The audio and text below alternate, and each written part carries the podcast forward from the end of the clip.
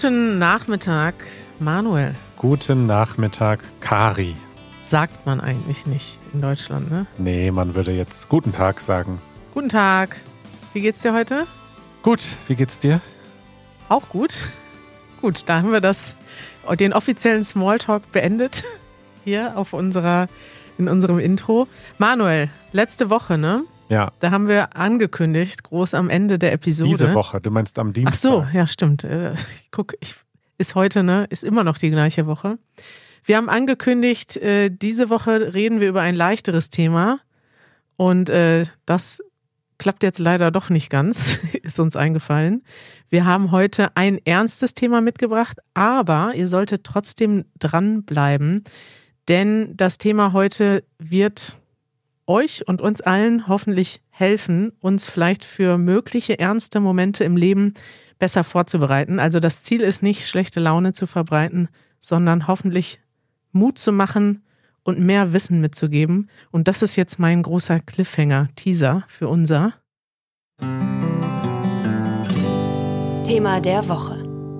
Was kommt jetzt, fragt ihr euch. Wir haben eine E-Mail bekommen von einer sehr lieben Zuschauerin und Zuhörerin und das ist unsere heutige Gästin, Theresa. Hallo. Eig Theresa. eigentlich sagt man ja Gast. Das Gast. Wird, wird nicht ge gegendert. Wird das nicht ich. gegendert? Wobei die Chefredakteurin vom Duden meinte, dass man das früher gemacht hat. Aber heute würde man sagen, unser Gast, Theresa. Ich höre das auch in Podcast Gästin, aber Ja? ich finde es auch komisch, das zu benutzen. Ich habe mir selber gerade gedacht, wie komisch. Also, Theresa, willkommen erstmal im Easy German Podcast. Vielen Dank, Kari. Vielen Dank, Manuel. Schön, dass du da bist. Du bist auch eine Deutschlernerin. Ja. Woher kommst du? Ähm, ich bin halb Schweizerin und halb Portugiesin. Halb Schweizerin, halb Portugiesin, eine interessante Mischung. Und seit wann lebst du in Deutschland? Mm, unter drei Jahren?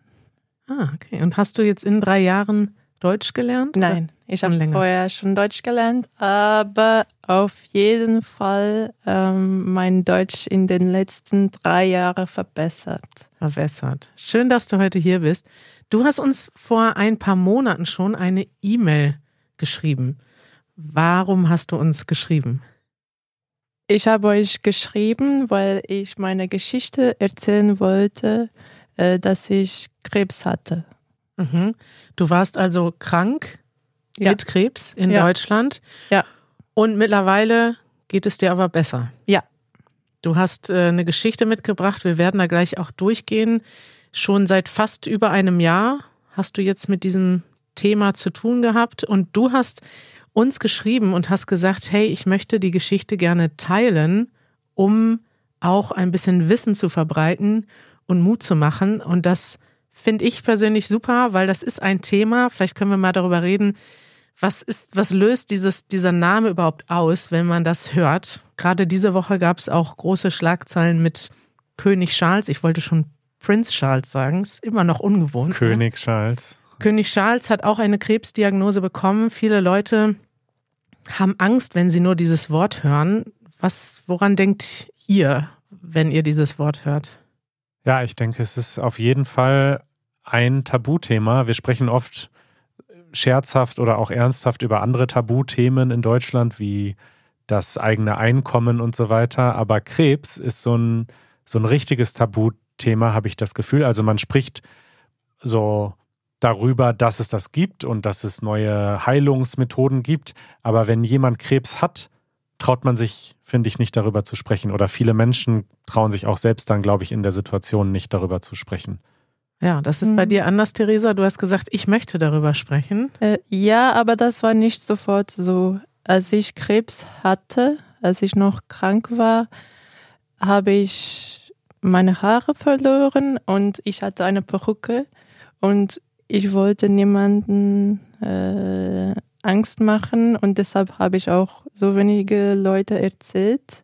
Aha, auch aus deinem Ähm, privaten Umfeld. Ja, also nur wirklich wenige Leute und wie gesagt, ich habe immer diese Perücke, hatte immer diese Perücke dabei und damit die anderen Leute mich als normal sehen. Aha. Und danach als ich nicht mehr krank war, aber immer noch keine Haare hatte, hab, was, das war so ein Moment so, ja, jetzt ist es eigentlich egal. Also dann habe ich ein, ein, Tuch am Kopf gehabt mhm. und dann haben mir die Leute angesprochen, hey, wie geht es dir? Geht es dir gut? Ähm, und ich habe erzählt, dass ich Krebs hatte und die Le Leute, mit denen ich gesprochen habe, äh, haben mir gesagt, ah ja, ich hatte auch jemanden, der Krebs hatte, das ist so und so. Ah. Die haben ihre Geschichte auch mitgeteilt und ich dachte mir, wow, warum habe ich das nicht vorher gemacht? Ja. Und deshalb will ich auch äh, die Geschichte erzählen. Das ist echt ein guter Punkt. Ich glaube, es kennt vermutlich fast jeder irgendjemanden, der Krebs hat oder mal hatte. Es ist eine sehr, sehr verbreitete Krankheit. Uh, ungefähr eine halbe Million Menschen erkranken allein in Deutschland jedes Jahr an Krebs. Und Kann man sich gar nicht vorstellen, ne? Eine halbe Million Menschen pro Jahr. Das heißt ja bei 80 Millionen Leuten in jeder 160. Diese Mathematik werde ich jetzt nicht überprüfen, Kari. Aber ähm, ich habe ja. das selber gerade ausgerechnet. Hast du gerechnet? Vielleicht habe ich mich auch vertan. Ihr könnt mich gerne korrigieren. Aber ja, eine Million ist ja ein Achtzigstel. Also halbe Million ist ein, 160. Überleg, also wenn man sich das mal überlegt, wie viele Menschen betroffen sind. Ich kenne mittlerweile auch viele Menschen. Meine eigene Oma ist auch an Krebs gestorben. Ich kenne viele Menschen, die Krebs hatten, gerade Krebs haben. Und äh, ja. Und früher war Krebs eigentlich ein sicheres Todesurteil. Es war jetzt auch zufällig gerade im Spiegel eine große Titelstory zum Thema Krebs und da stand auch nochmal drin, früher war das ein Todesurteil. Inzwischen wird ungefähr die Hälfte aller erwachsenen Krebspatienten geheilt und bei Kindern sind es sogar, werden sogar vier von fünf wieder gesund. Also es hat sich eine Menge getan, auch in der Medizin. Können wir ganz kurz mal darüber sprechen, was Krebs überhaupt ist? Mhm. Also ich, jeder kennt dieses Wort Krebs, aber was ist das für eine Krankheit? Ich habe das gestern mal ge gegoogelt, Manuel. Oder gechat-GPT. Gibt es da oh, schon ein Wert? Da darf man sich nicht drauf verlassen. Aber einfach nur, um das äh, vom die besseren, die besten Worte dazu zu finden. Für euch sind das ja vielleicht auch neue Vokabeln. Also grundsätzlich geht es um eine Wucherung von Zellen. Also Zellen wachsen unkontrolliert Manche davon sind gutartig, also nicht gefährlich, also sind eine gute Art von Zellen, die wachsen. Manche sind bösartig und diese, wenn wir von Krebs reden, meinen wir alles Mögliche. Es gibt ja auch jede, also fast jeder oder viele Menschen haben irgendeine Art von gutartigen Tumor zum Beispiel im Körper. Habe ich zum Beispiel auch. Und das ist jetzt erstmal nichts Besonderes, worauf man achten muss, sind diese bösartigen Krebsarten, wenn etwas wächst unkontrolliert und dann auch andere Zellen schädigt. Habe ich das so ja. einigermaßen erklärt, Theresa? Ja. Und es gibt ja, ja. ganz viele verschiedene Arten. Ja, ne? Also so man kennt viele. Hautkrebs und Brustkrebs und Prostatakrebs. Genau. Aber es gibt noch viel, viel mehr. Ja, äh, ich hatte äh, Lymphdrüsenkrebs oder Hodgkin-Lymphom. Und was ist das genau? Wie äußert das, sich das? Äh, also wie bei jeder ähm, Krebs, das äußert sich, indem die Lymphknoten geschwollen sind. Ähm, und ja, wie du gesagt hast, es gibt diese bosartigen Zellen, die viel wachsen, die schnell wachsen. Ja. Ja, das ist auch vielleicht wichtig zu wissen. Wir reden jetzt über eine Art von Krebs und auch gerade wenn es darum geht, die eigenen Ängste vielleicht im Kopf äh, denen zu begegnen. Es gibt viele Arten. Du hast eben gesagt, Manuel, ungefähr die Hälfte wird geheilt, aber auch, das hast du mir eben gesagt, Theresa, auch wenn man nicht geheilt wird, heißt das nicht, dass man sofort stirbt. Und genau. das ist etwas auch, was wichtig ist. Also ich habe selber bei mir gelernt in meinem Leben, dadurch, dass ich jetzt immer mehr Menschen kenne, die Krebs haben oder hatten und auch selber mich damit beschäftigt habe, auch wegen unserer Familienhistorie, je mehr man weiß, desto weniger Angst sollte man eigentlich haben, denke ich zumindest. Weiß nicht, wie du das siehst. Aber man kann sich ein bisschen auch diese Angst ist ja immer etwas sehr diffuses und viele Menschen verbinden mit diesem Thema Krebs direkt Tod und deshalb ist das auch so ein ja so ein Thema, was einen sofort so runterzieht. Aber es ist auch wichtig zu wissen, dass eben ja viele, viele Menschen geheilt werden und auch die allermeisten oder ja die meisten Menschen auch nicht sowieso nicht sofort sterben und äh, das ist auch wichtig, dass man das im Kopf behält. Ne? Ja, und ich wollte nochmal ansprechen, dass ähm, wenn man oder man gilt als äh, geheilt, wenn man nach fünf Jahren noch gesund ist. Mhm. Also erst nach fünf Jahren wird man als geheilt gezeichnet. Okay. Dann lass uns doch mal konkret über deine Erkrankung sprechen. Bei dir ist es ja noch keine fünf Jahre her. Du hast Nein. letztes Jahr um diese Zeit ganz gemütlich und normal in Deutschland gelebt. Ja. Hast gerade irgendwie einen neuen Job angefangen und dann, äh, was ist dann passiert, Theresa? Ich habe, als ich in Prag war, habe ich gemerkt im Dezember, also letztes Jahr, dass ich, oder vorletztes Jahr, dass ich ähm, so ein paar ähm, Knoten hatte ähm, neben dem Schultern und mhm. ich dachte zuerst, die wären Muskeln, also Muskelverspannung. Das ist, das ist ist so lustig, wenn ich dann äh, nachdenke. Das ist und ähm, ich dachte, okay, das ist Muskelkater oder Muskelverspannung, alles gut. Ja. Dann sind die Mon Monate vorbeigegangen und das ist, das ging nicht weg. Ja. Dann bin, in, bin ich in, im April ähm, zum Arzt zum Hausarzt und äh, sie meinte zu mir, ich soll ein MRT machen und ein CT und ich soll schnell gucken, was das ist. Ja. Und nach ungefähr zwei Monaten äh, ist es herausgefunden, dass ich äh, diesen äh, Lymphdrüsenkrebs hatte. Zwei Monate? Ja. So lange hat das dann noch gedauert? Ja, ungefähr. Ja. Also hat man das nicht sofort gesehen im MRT oder ja, hast du musste, keinen Termin bekommen? Ja, ich habe ein CT gemacht, ein MRT und noch eine Biopsie. Okay. Mhm. Und damit man eine Probe nahm. Mhm. Das ist interessant. In der Zeit hattest du wahrscheinlich auch schon Angst. Haben sie eine Vermutung geäußert oder dachtest du erstmal, ach, das ist schon alles nichts Schlimmes? Da war schon ein Verdacht auf, äh, auf äh, Krebs, aber für mich, das war immer noch weit weg. Also ja. ich habe gar nicht drüber gedacht. Gar nicht drüber nee, nachgedacht. Okay, nee. interessant. Wie war das dann, als du dann tatsächlich diese Diagnose bekommen hast? Du hast Krebs. Was ging dir da am Anfang durch den Kopf? Erinnerst du dich an diese Zeit oder ist die hast erinnerst du dich gar nicht mehr so ganz genau an diese Momente? Ich erinnere mich genau. Ich habe mir äh, genau diesen Lied von Kummer äh, erinnert. Äh, mhm, wir haben eben wir, über ein Lied gesprochen, ja. Ja, und der, der hat so einen bestimmten Text äh, irgendwo in der Mitte, wo er darüber was sagt. Das will ich auch am Ende sagen. Mhm. Ich habe über diesem Lied. Ge ich habe an diesen Lied nachgedacht. Ah, okay. Das werden wir später noch empfehlen, das Lied. Ein Lied von dem deutschen Künstler Kummer, haben wir auch schon mal hier drüber gesprochen. Also du hattest tatsächlich eine Liedzeile im Kopf in diesem Moment. Ja. ja. Was ist denn hm. diese Zeile? Wenn du denkst, dass es immer irgendwie im Leben weitergeht, hol dich Krebs straight back in die Realität. Stimmt. Wow. Hm.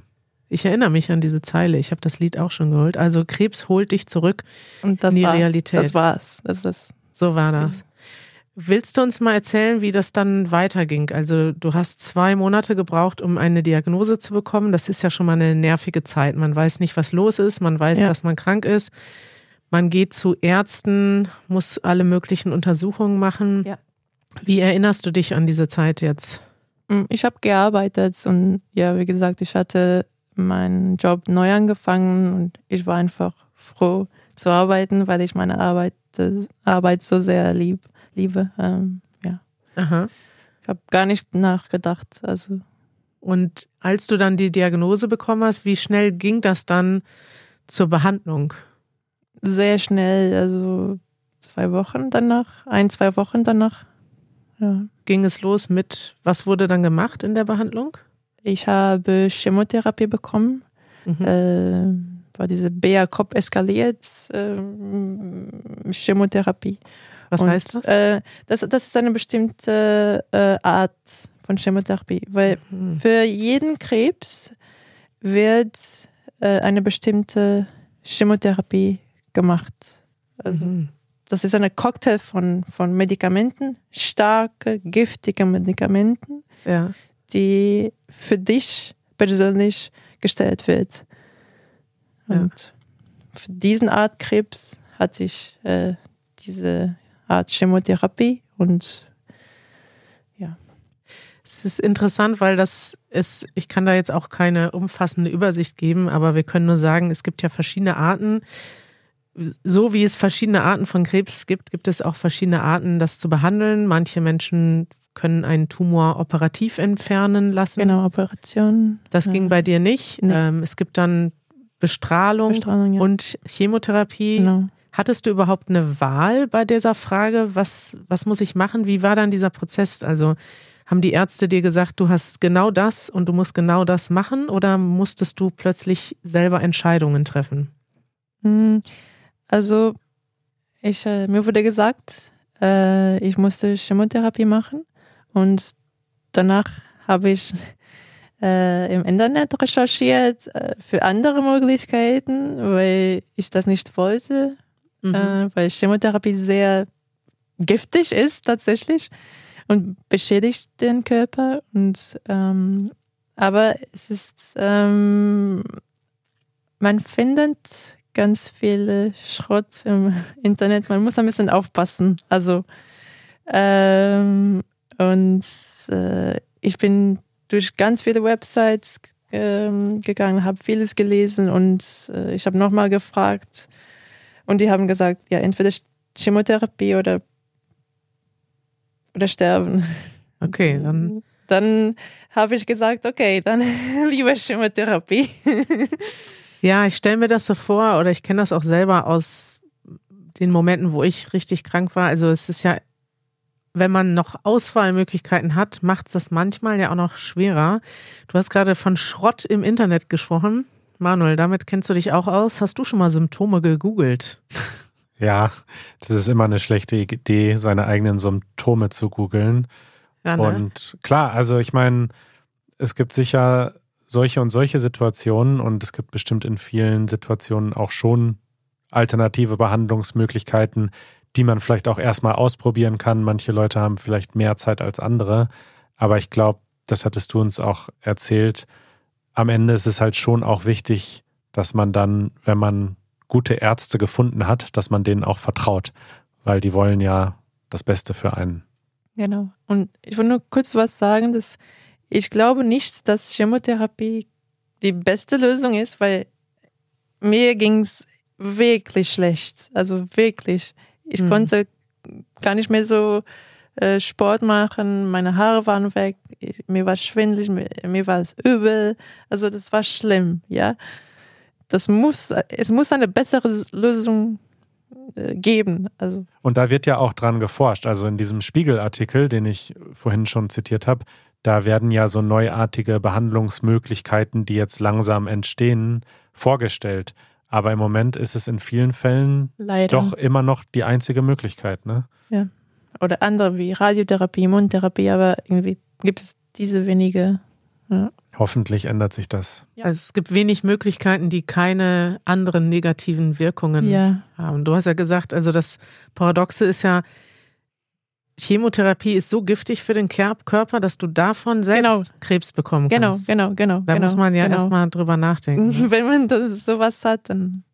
Ist, ja, will man eigentlich Paradox, wie du gesagt hast. freiwillig machen, ist aber in vielen Momenten dann die einzige wirksame Therapie im Moment. Wie lief das dann ab? Wie lange hat das gedauert insgesamt, die Chemotherapie? Für mich waren es drei Monate. Aber ich kenne, ich habe Leute im Krankenhaus kennengelernt, die schon ein Jahr oder mehr Chemotherapie gemacht haben. Boah. Das ist krass. krass, ne? Und Chemotherapie, wenn man das noch nie gehört hat und das vielleicht nicht weiß, das ist ja nicht so, dass du permanent im Krankenhaus bist, sondern es gibt so Zyklen. Genau. Wie funktioniert das? Kommt drauf an. Äh, in meiner Situation war es so, dass ich erstmal zwei, zwei Wochen im Krankenhaus verbracht habe. Dann konnte ich nach Hause gehen und dann habe ich diese dreiwöchige Zyklus immer gemacht. Drei Tage im, Krank äh, im Krankenhaus, äh, dann fünf Tage zu Hause, dann einen Tag hingehen, um äh, eine Spritze zu bekommen, dann mich Quarantäne für ein paar Tage und dann wäre es dann eine Woche Pause und dann äh, wieder von vorne. Also. Schon eine sehr anstrengende Zeit, ne? Lass uns mal zu den Dingen gehen, die du gelernt hast. Du hast dich ja gemeldet, weil du auch anderen Menschen ein bisschen die Angst nehmen möchtest. Alles, genau. was du jetzt gesagt hast, klingt ja. schrecklich, ehrlich gesagt. ich glaube, niemand möchte dort durchgehen. Ja. Aber du hast auch irgendwie Sachen gelernt und positive Momente mit, mitgenommen aus dieser ja, Zeit. Eine Sache, die du Fall. mir erzählt hast, ist, man muss vor dem Krankenhaus keine Angst haben. Nein, also äh, vielleicht war nur diese eine äh, Station äh, im Krankenhaus, wo ich war, aber die Krankenschwestern waren alle so lieb. Also äh, und die Ärzte wollt, wollten wirklich, wirklich helfen. Also ich hatte wirklich ein gutes Gefühl. Ja. Es war wirklich, das war das erste Mal, dass, dass ich irgendwie das Gefühl habe, dass sich die Leute wirklich um mich gekümmert haben. Also die wollten wirklich alles gut, gut für mich. Das, ja. war so schön, so ein schönes Gefühl. ja, ich glaube, dass das auch schwierig ist. Also eine der schwierigen Sachen am Kranksein generell ist ja, dass man plötzlich nicht mehr die Kontrolle hat genau, über sein genau, Leben. Genau, genau, genau. Ja. Hat man ja eigentlich nie 100 Prozent, aber man hat das Gefühl, so jetzt habe ich die volle Kontrolle, ob ich gesund esse oder mich bewege. Aber naja, so eine Erkrankung und viele andere Erkrankungen können jeden treffen und plötzlich ist man dann in den Händen von Ärzten, von Pflegekräften. Du würdest also sagen, im Nachhinein hast du das, diesen Aspekt positiv in Erinnerung, dass dir die Menschen geholfen haben und du auch vertrauen konntest. Ja, auf jeden Fall. Ja. Das ist schön. Dann hast du mir erzählt, dass Bewegung und gutes Essen eine wichtige Rolle für dich gespielt haben. Ja, vielleicht nicht, wie gesagt, das ist nochmal nur für meine Situation, für, für meinen Körper. Alle sind an, anders. Also für mich hat mir geholfen, äh, meine tägliche Yoga-Routine zu machen und mich einfach gesund zu ernähren. Heißt, wenn ich Zucker, wenn ich ähm, schlechte Fett also, und kein Fastfood und so. Keine Pizza im Krankenhaus. Nee. ähm, ja, das hat mir ähm, geholfen. Und ähm, was ich auch sagen kann, ist, dass wenn man in Behandlung ist, wird man auch äh, sehr schnell übel. Also ja. und man kann, man hat oft auch keinen Hunger und wenn man gerade sein Lieblingsessen vor, vor den Augen hat, dann das ist was Tolles. Also ich empfehle auch einfach was, was zu essen, was man auch mag, aber irgendwie auch gesund. Okay. Aber ab und zu mal ein bisschen wie eine große Pizza, das, das macht nichts. Also man soll auch glücklich sein. Ja. ja, man muss ja auch leben, auch in der Zeit. Ja, Klar. ja, absolut. Du hast auch erzählt, dass dich diese Zeit stärker gemacht hat als Person. Ja, auf jeden Fall. Also man hat immer diesen Spruch, ähm, What doesn't kill you makes you stronger. Was dich nicht tötet, äh, macht dich stärker. Ähm, äh, das ist eigentlich so, ich, ich bin ein bisschen stabiler geworden, denke ich schon, ein bisschen bescheidener mit Leben, mit dem Leben, was ich habe und ähm, bescheidener. Was, ja, also zufriedener mit dem Leben, das du hast? Oder hast du gelernt, das ja, Leben. Ja, das ist sehr schnell, äh, dass man sehr schnell das Leben verlieren kann. Ja. Das ist eine Lektion, die alle mitnehmen können. Da muss man keinen Krebs für haben, um das zu realisieren. Hoffe ich. Aber ja, trotzdem ist es dann oft nicht so, ne? Man beschäftigt sich im Alltag mit so viel unwichtigem Scheiß. Genau. Und in so einer Situation Man denkt genau, was wichtig ist, was genau wichtig ist. Welche Personen sind wirklich für dich da? Mhm. Ja, das ist schön. Gleichzeitig haben wir auch über etwas gesprochen, was vielleicht gut zu wissen ist, aber was auch negativ ist. Und zwar ist das dieses Loch, was in das man fällt nach der Chemotherapie. Ja. Da hast du beschrieben, dass du die ganze Zeit gekämpft hast um dein Leben und plötzlich war der Kampf vorbei und du wusstest gar nicht mehr, wofür das Leben gut ist. Wie würdest du diese Zeit beschreiben? Also, wie du richtig gesagt hast, ich habe tatsächlich ums Leben gekämpft und äh, danach musste ich das gar nicht mehr machen und ich wusste, ich wusste nicht mehr, wofür ich kämpfen soll. Also ich war in so einem Loch, wo ich gedacht habe, warum bin ich, warum lebe ich überhaupt noch? Warum sterben so viele Leute an Krebs und ich lebe noch? Warum? Mhm. mhm. Und das ist etwas, was vielleicht niemand unterschätzen soll. Nicht jede körperliche Krankheit, aber gerade Krebs hat auch einen starken Aus, starke Auswirkungen auf die Psyche.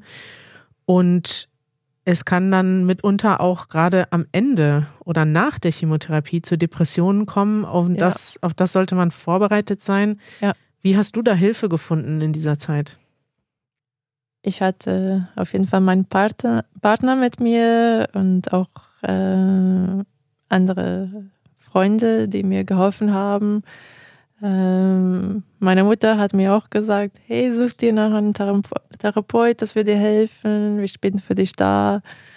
Ähm, ich bin auch äh, nach ein paar Monaten dann selber äh, ohne Therapie dann klargekommen. Also jetzt fühle ich mich auf jeden Fall gut und äh, ich will nicht mehr irgendwie springen oder so, weil ich zu, dem, zu ein, irgendwie ein paar Wochen dachte ich mir, dass ich irgendwie einfach springen will und das das einfach vorbei ist, weil das so schlimm war. Oh. Und ähm, jetzt es mir sehr gut.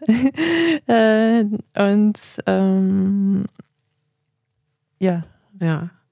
Ja, es ist ein schweres Thema, darüber zu reden, aber ich glaube, es hilft vielleicht zu wissen, dass man es nicht unterschätzen sollte. Ich würde fast sagen, das gilt auch für andere Krankheiten und für andere besondere Lebenssituationen. Man sollte nicht warten, Hilfe zu suchen und Nein. auch darüber zu sprechen mit Nein. Partnern, mit Freunden. Weil in so einem Moment, gerade wenn man sowas durchmacht, man ist allein und es stellt sich auch alles um. Ne? Du hast mir das so erklärt.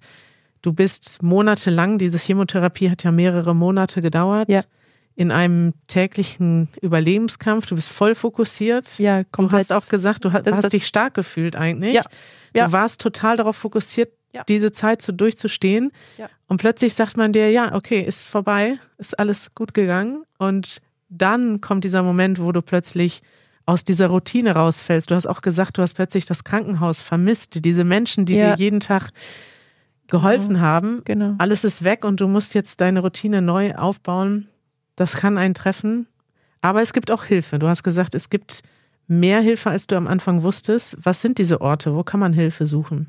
Also es gibt im Krankenhaus, kann man psycho-onkologische Hilfe besorgen. Äh, da ist eine Psychologin, wo, wo, man jederzeit, mit dem jederzeit man sprechen kann. Es gibt, also ich habe auch äh, bei der Beratungsstelle Neukölln Hilfe gesucht. Es gibt bestimmt für jeden Bezirk äh, was anderes. Ähm, da habe ich auch psychologische Hilfe bekommen, auch äh, bürokratische Hilfe bekommen. Ähm, ja. Beratungsstellen sind wichtig und sind auch da. Ich finde das auch, finde ich mental gut zu wissen für jeden, wenn so eine Situation eintritt, man ist nicht alleine. Es gibt viele Leute, die darauf vorbereitet sind. Es gibt alleine für die Onkologie, also die, die ähm, Arbeit mit Krebspatienten eine eigene Psychoonkologie, also Menschen, die darauf ausgebildet sind, psychologische Unterstützung zu bieten. Andere Sachen, vielleicht können wir da am Ende auch noch ein paar andere Sachen erwähnen, die du äh, genannt hast. Du hast eine Perücke bekommen und du wusstest nicht, dass es dafür ein Rezept gibt. Genau, äh, man kann auch im Krankenhaus ein Rezept bekommen für eine Perücke und dann ist es tatsächlich umsonst, da bezahlt die Krankenkasse.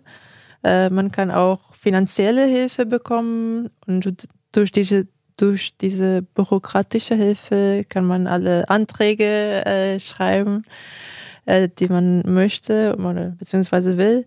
Und man kann auch einen schwerbehinderten äh, Ausweis äh, beantragen. Und das ist wirklich wichtig. Da kriegt man ähm, Kundigungsschutz, äh, mehr Urlaub, äh, weniger Steuerzahlen und ja. Das ist krass, ne? Das wusste ich bis vor kurzem auch nicht, dass es sowas gibt. Vielleicht wiederholen wir das nochmal. Schwerbehindertenausweis. Also ein Ausweis, der dokumentiert, dass man eine Behinderung hat und deswegen dann einen besonderen Schutz bekommt, ja. zum Beispiel bei der Arbeit. Ja. ja. Das sind alles Sachen, die gut zu wissen sind. Ähm, wir haben jetzt, ich könnte noch wahrscheinlich zwei Stunden mit dir weiterreden. Machen wir vielleicht gleich auch noch in der Aftershow. Zum Abschluss, Theresa, wenn du jetzt noch mal ein paar Tipps geben könntest für die Menschen, die jetzt gerade in diesem Moment sind, dass sie sagen, oh, ich habe ich bin krank, ich fühle mich nicht gut. Was würdest du diesen Menschen mitgeben? Hm, habt Hoffnung. Die Medizin hier, besonders in Deutschland, ist so äh, gut und mittlerweile auf die ganze Welt, wenn man, wenn man äh, was äh, durch die Forschung ähm, neu äh, kennt, dann wird es auch auf die ganze Welt ver äh, verbreitet und es gibt, wie gesagt, wie auch Manuel gesagt hat, es, es sterben weniger und weniger Leute durch Krebs. Also oder an Krebs. Und das ist erstmal positiv. Das ist ne? eine sehr positive Sache. Also man soll Hoffnung, also man soll, man kann hoffnungsvoll in diese, durch diese schwere Krankheit gehen. Ja, und du bist auch ein gutes Beispiel dafür. Ja, dass man, man kann leben von diesem, man kann, man wird nicht gleich sofort sterben. Man das, lebt noch. Das ist gut zu wissen. Ähm, man kann aber auch Sachen machen, wenn man noch gesund ist, Manuel. Krebsvorsorge ist wichtig. Ja. Also regelmäßig zum Arzt gehen. Du hast bist dann nach zwei Monaten zum Arzt gegangen oder nach ein paar Monaten, aber man kann ja auch, bevor schon irgendetwas ist am Körper, regelmäßig zur Vorsorge gehen. Du hast ein paar Notizen gemacht, Kari. Hautkrebs kann man in Deutschland ab 35 jedes Jahr checken lassen. Ich glaube, alle zwei, ja. Oder alle zwei, vorher aber auch schon auf Verdacht. Also wenn man sehr viele Muttermale hat zum Beispiel, kann man das auch jederzeit checken lassen. Das bezahlt auch die Versicherung.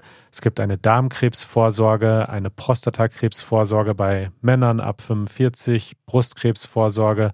Also das sind Dinge, wenn man so wie ich ist, hat man das im Kalender durchgeschedult.